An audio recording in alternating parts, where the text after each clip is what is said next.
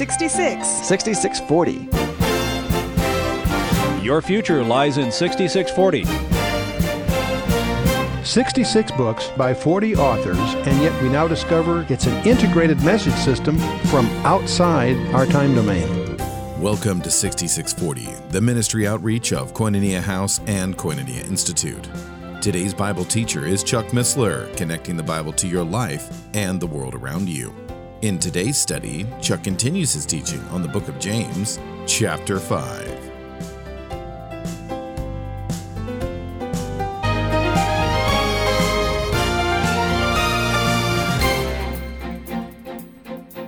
and desiring to be fed with the crumbs which fell from the rich man's table. More of the dogs came and licked his sores. And by the way, I suspect that rich man probably took a tax write off for those crumbs. But let's move on. Came to pass that the, the beggar died and was carried by the angels to Abram's bosom. The rich man also died and was buried.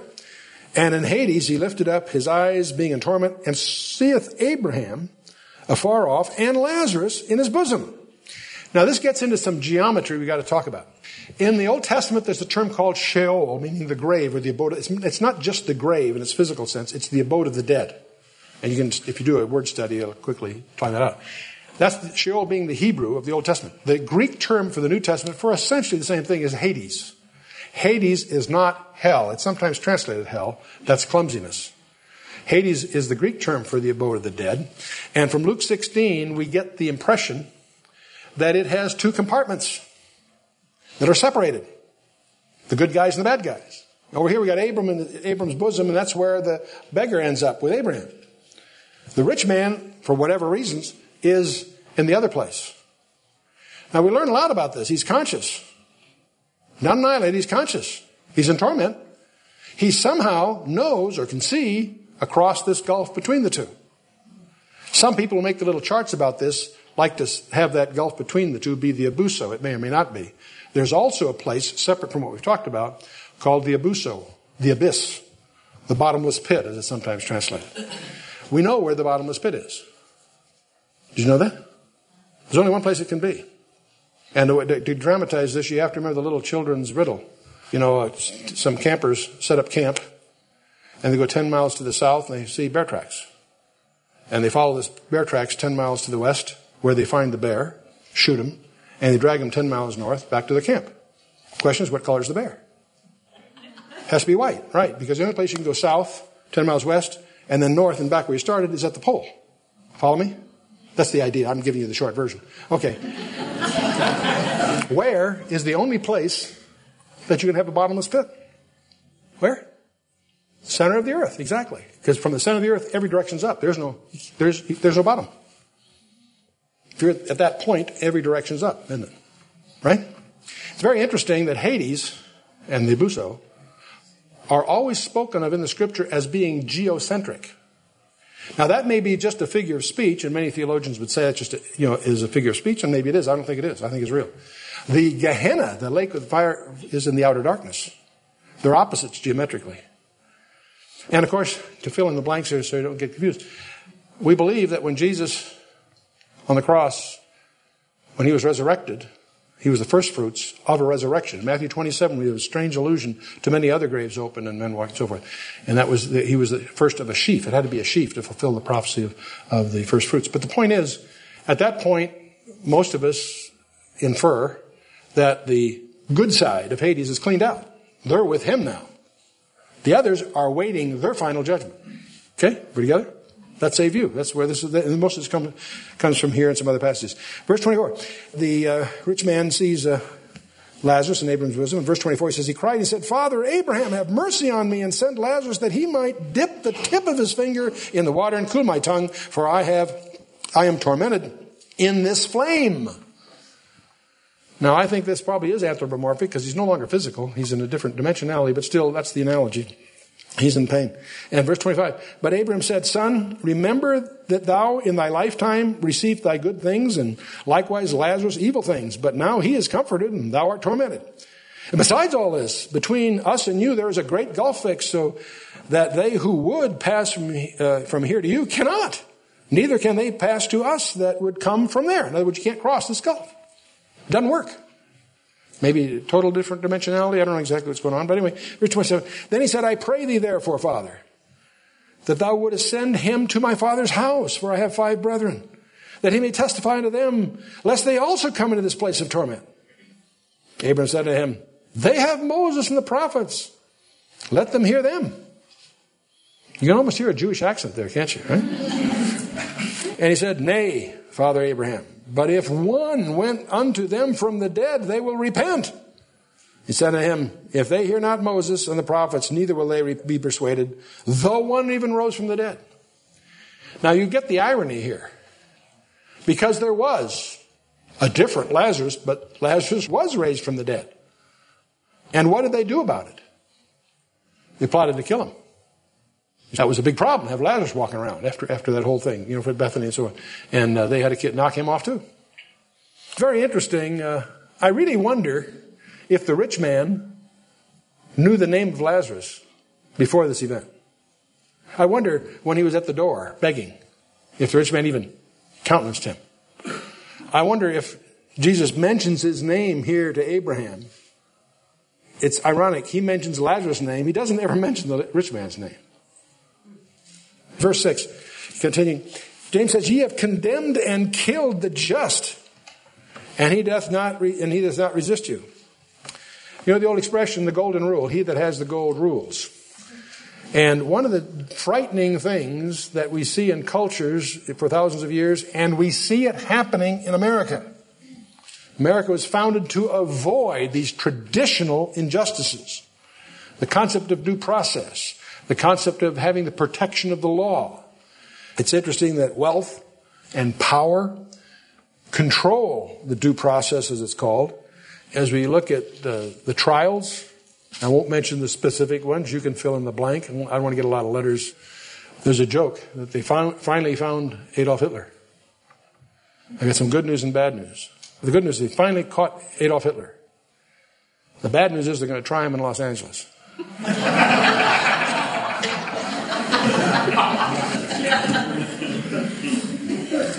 the obstruction of justice in the highest office of the land. Deuteronomy 17 deals with that. Exodus 18:21 asks the judges not to be greedy. Leviticus 19:15 for the judges not to be partial to the rich. Deuteronomy 19, 16 through 21, not to tolerate perjury. And bribery was condemned by Isaiah 33:15, Micah in chapter 3 and chapter 7, it goes on and on. And Amos condemned the judges that took bribes and fixed cases in Amos chapter 5. On it goes. It's interesting that le- probably about a decade or less from the time that James wrote this epistle, the Roman legions under Titus Vespasian, the son of the emperor, and uh, for uh, the, the 5th, 10th, 12th, and 15th Roman legions laid siege to Jerusalem. And after nine months of a bloody war, 1,350,000 people, men, women, and children murdered, that these rich ones that he was talking about lost their riches and probably their lives. It's interesting that you and I live in a parallel. We live in a very prosperous land where we take prosperity for granted. And yet it's not very, very hard to take a hard, objective look at our distant horizon and realize that there may be a very painful parallel. There may be turbulence and, and problems forthcoming. And if our heart is set upon things and prosperity and wealth, which are ephemeral, of course, rather than the Lord, that can be discouraging. And yet, if you understand the scenario that's unfolding, boy, it's the most exciting time to be alive in human history. It depends where your heart is. Whether your heart is on things or on the Lord climaxing his promises. Now, there's another aspect to all of this that I don't think you'll find in a Bible study, but I have to throw it in here. As most of you know, I spent three decades in deals, investments, um, doing mergers and acquisitions, what have you. There is a cost that most people never derive from their accountants, but the smart guys are very sensitive to it. And I can remember being in a situation, I was blessed with the opportunity to participate in a situation with Bill Simon, former Secretary of Treasury. He was uh, in private uh, life, and, and he asked me to join this board of a company we were trying to turn around.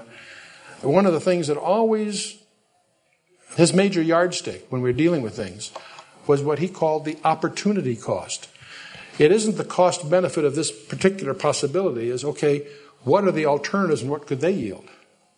In other words, if you go plan A, you might make a million dollars, but the effort and energy and time it might take, in contrast to plan B, where you might make $10 million. The $9 million difference is the cost of going on plan A. In other words, the cost of missing the other opportunity. To someone who is a venture capitalist, one of the things, you can rarely quantify it in dollars, but one of the things you're very conscious of, it isn't just whether a particular proposition is profitable.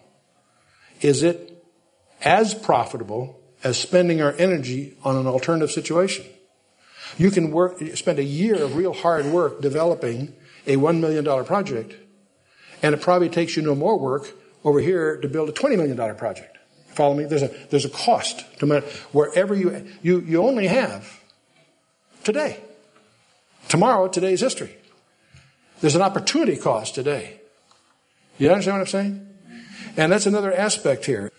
The opportunity of an alternative allocation of time, effort, resources, whatever, should be considered. Ephesians 5.16 speaks of redeeming the time, right? We always use that expression, redeeming the time. And it carries that idea. And uh, we must work while it is day, for the night is coming. Jesus tells us in John chapter 9, verse 4. Part of what should move us is a sense of urgency, not panic or anxiety, but a sense of urgency to make every day count. If we have resources to allocate, it's always important to create alternatives. You go to the local hardware store and there's a particular tool that really would make neat for the family workshop. The question isn't whether that tool is a good idea or not. It's a question of making a list of alternatives.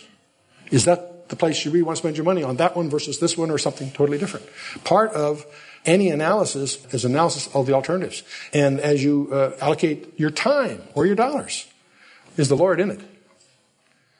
Are the priorities that are being applied to your resources as a steward the priorities that God would approve? Have you entered in those situations prayerfully? Those are all issues. I'm reminded, uh, how many of you seen, saw the movie Schindler's List? Huh? Do you remember the touching scene near the end of the movie where it hits him, for lack of a better term, Schindler's regret? He realized the ring on his finger or the that, that could have saved another life. What came home to him was the long term implications of his near term actions. I'm sure he shed tears as he thought about the wasteful years. And maybe not the naive early years where he just didn't realize what's going on, but as time went on and he appreciated this, the predicament that he was facing. And as he began to plan to try to save some of his employees, and as that unfolds, uh, with a gradually increasing desperation. Boy, can you imagine? Put yourself in his shoes near the end. When, okay, what's done is done, it's time to move on. And he realizes that by being just a little more committed, he could have saved just a. We sort of sit back and say, wow, look what you did accomplish. But then again, his point of view is what he might have had he been a little more focused, a little more stewardsmanlike. Anyway, it's good to have things that money can buy, but only if you already have the things money can't buy. And that comes first. What good is a million dollar house if you have no home? What good is a million dollar diamond ring if you have no love? Or as one person's asked the question, are we buying things we don't need with money we don't have to impress people we don't even like?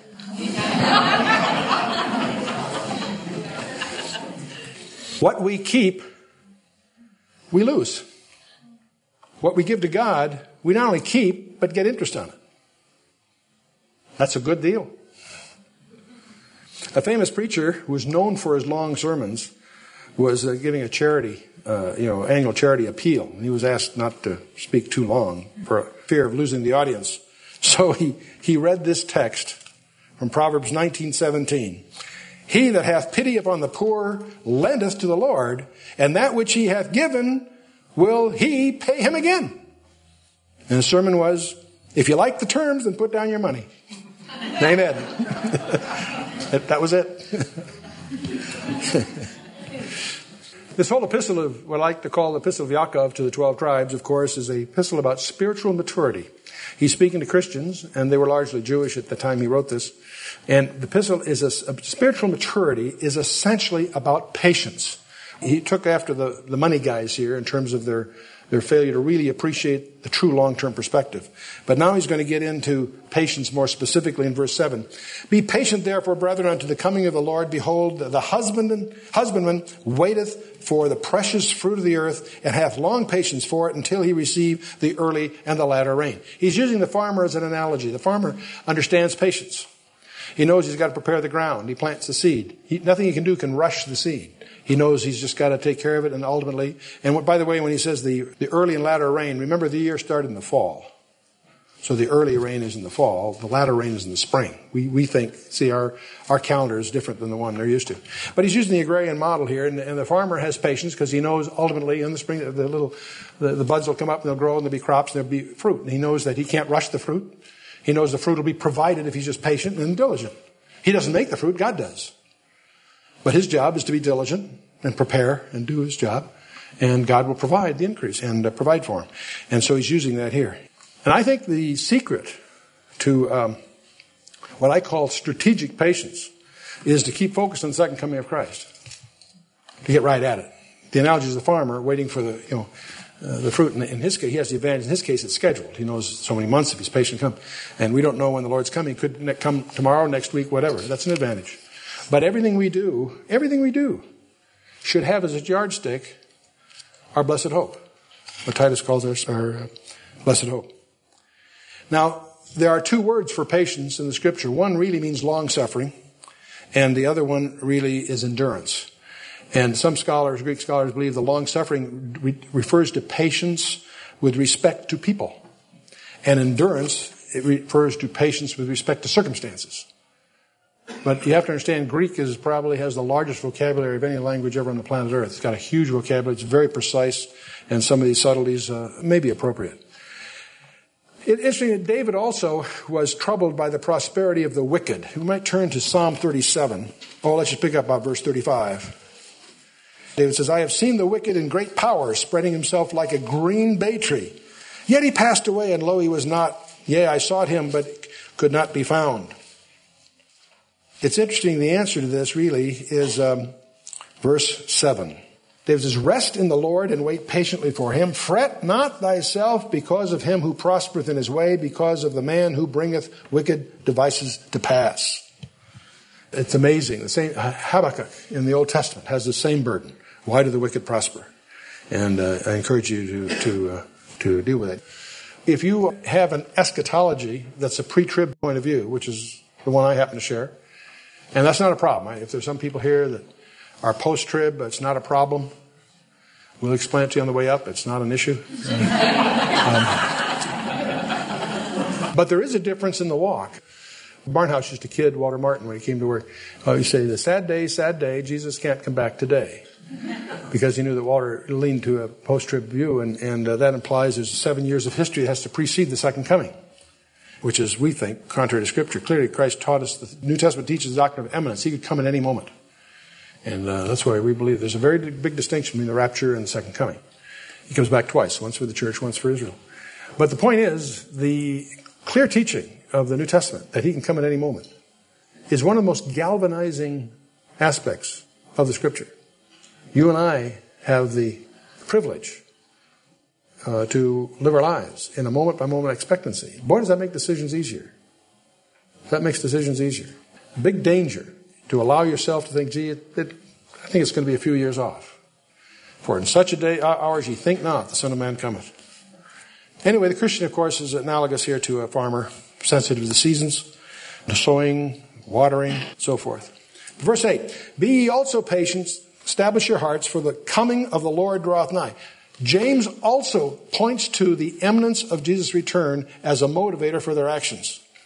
And of course, the secret to patience of the farmer is that the harvest he's anticipating is worth waiting for. And the secret you and I have is that our harvest is also worth waiting for. Verse 9, grudge not one against another, brethren, lest ye be condemned. Behold, the judge standeth before the door. When you're impatient with people, that betrays an impatience with God. And you don't want to be impatient with God. We're supposed to put our sickles in for the harvest. I don't know why Christians use their sickles on each other all the time. But let's move on, verse 10. Now he's going to, uh, James is going to shift to the prophets. Take my brethren, the prophets who have spoken in the name of the Lord for the example of suffering, affliction, and of patience. Jesus also used the example of the prophets as an example of victory over persecution in Matthew chapter 5, verse 10, 11, and 12. He deals, he points to the persecution of the prophets. You and I, in 2 Timothy 3, among other places, are promised persecution. The Lord was obedient, what did lead to him? To the cross. Led him to the cross. You, you can go through example after example. Elijah announced to uh, wicked King Ahab that there would be a drought for three and a half years. And he, he had to suffer that drought too. Now he got fed by ravens and things, but the point is, we'll talk a little bit more about it. James is going to bring this up a little later. But it's interesting that the prophets also suffered not just at the hands of the unbelievers, but also the believers. They suffered at the hands of believers too. So why are we surprised? Jeremiah was arrested as a traitor and thrown in, uh, into an abandoned well to die. And that was by his own people. Ezekiel and Daniel also had their share of hardships, but God, of course, delivered them. The New Testament presents the persecution of the prophets as proverbial. And I have a list of 11 examples of this that I'll spare you, but we'll just take one because it's a sample in Hebrews 11. Turn to the epistle to the Hebrews uh, chapter 11. Grab a couple of a quick glimpse there. After going through uh, Adam and Noah and Abraham and Isaac, Jacob, Joseph, Moses, Joshua, Rahab, he gets to verse 32.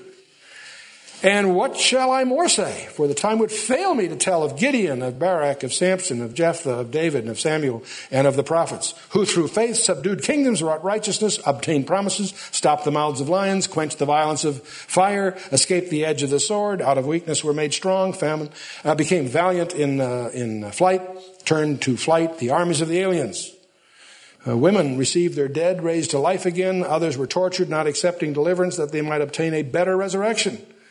And others had trial of cruel mockings and scourgings, yea, moreover, of bonds and imprisonment. They were stoned, they were sawn asunder, they were tested, were slain without the sword. I mean, with the sword. They wandered about in sheepskins and goatskins, being destitute, afflicted, tormented, of whom the world was not worthy. They wandered in deserts and in mountains and in dens and caves of the earth. And these all, having received witness through faith, received not the promise, God having provided something better thing for us, that they without us should not be made perfect. In other words, that's a whole other point there. I'll go on. Verse 11 of James. James continues, Behold, we count them happy which endure. Ye have heard of the patience of Job and have seen the end of the Lord, that the Lord is very pitiful and of tender mercy. Why do people who proclaim the Lord endure difficult trials?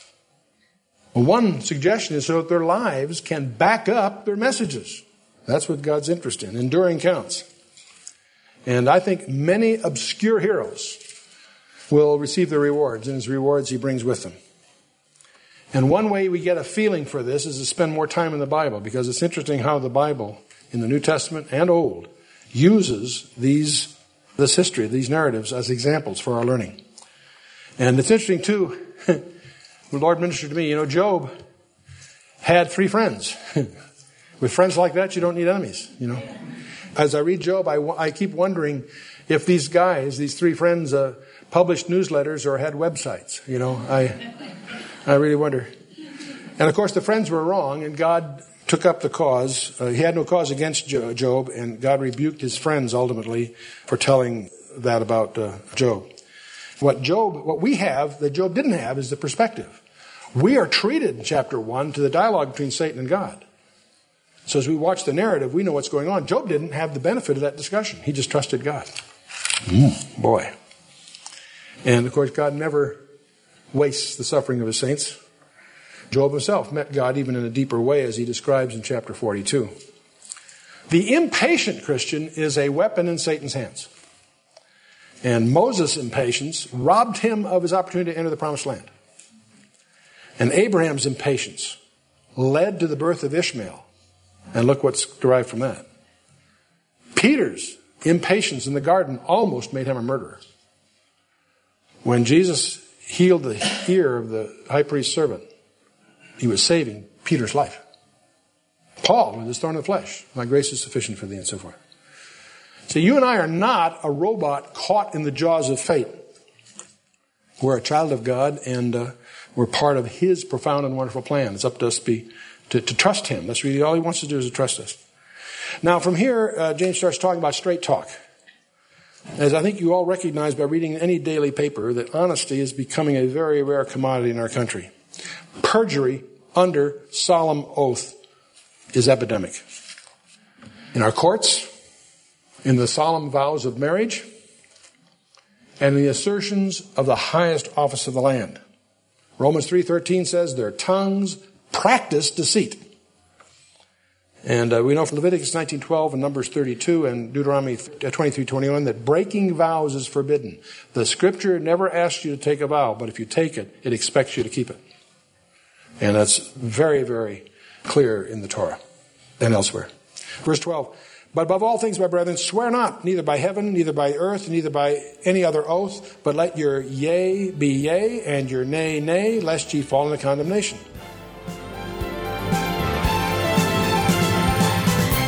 You've been listening to 6640, the ministry outreach of Koinonia House and Koinonia Institute. Today's Bible teacher was Chuck Missler, teaching through the book of James. Download the new K House TV app to access an ever growing collection of free resources. Visit the Apple or Android App Store or search K House TV on your Roku streaming device. Thank you for listening to 6640 and for your continued prayerful support of this ministry. Until next time, as we continue this series, may God bless you with the knowledge of His Son, Jesus Christ, as you study His Word.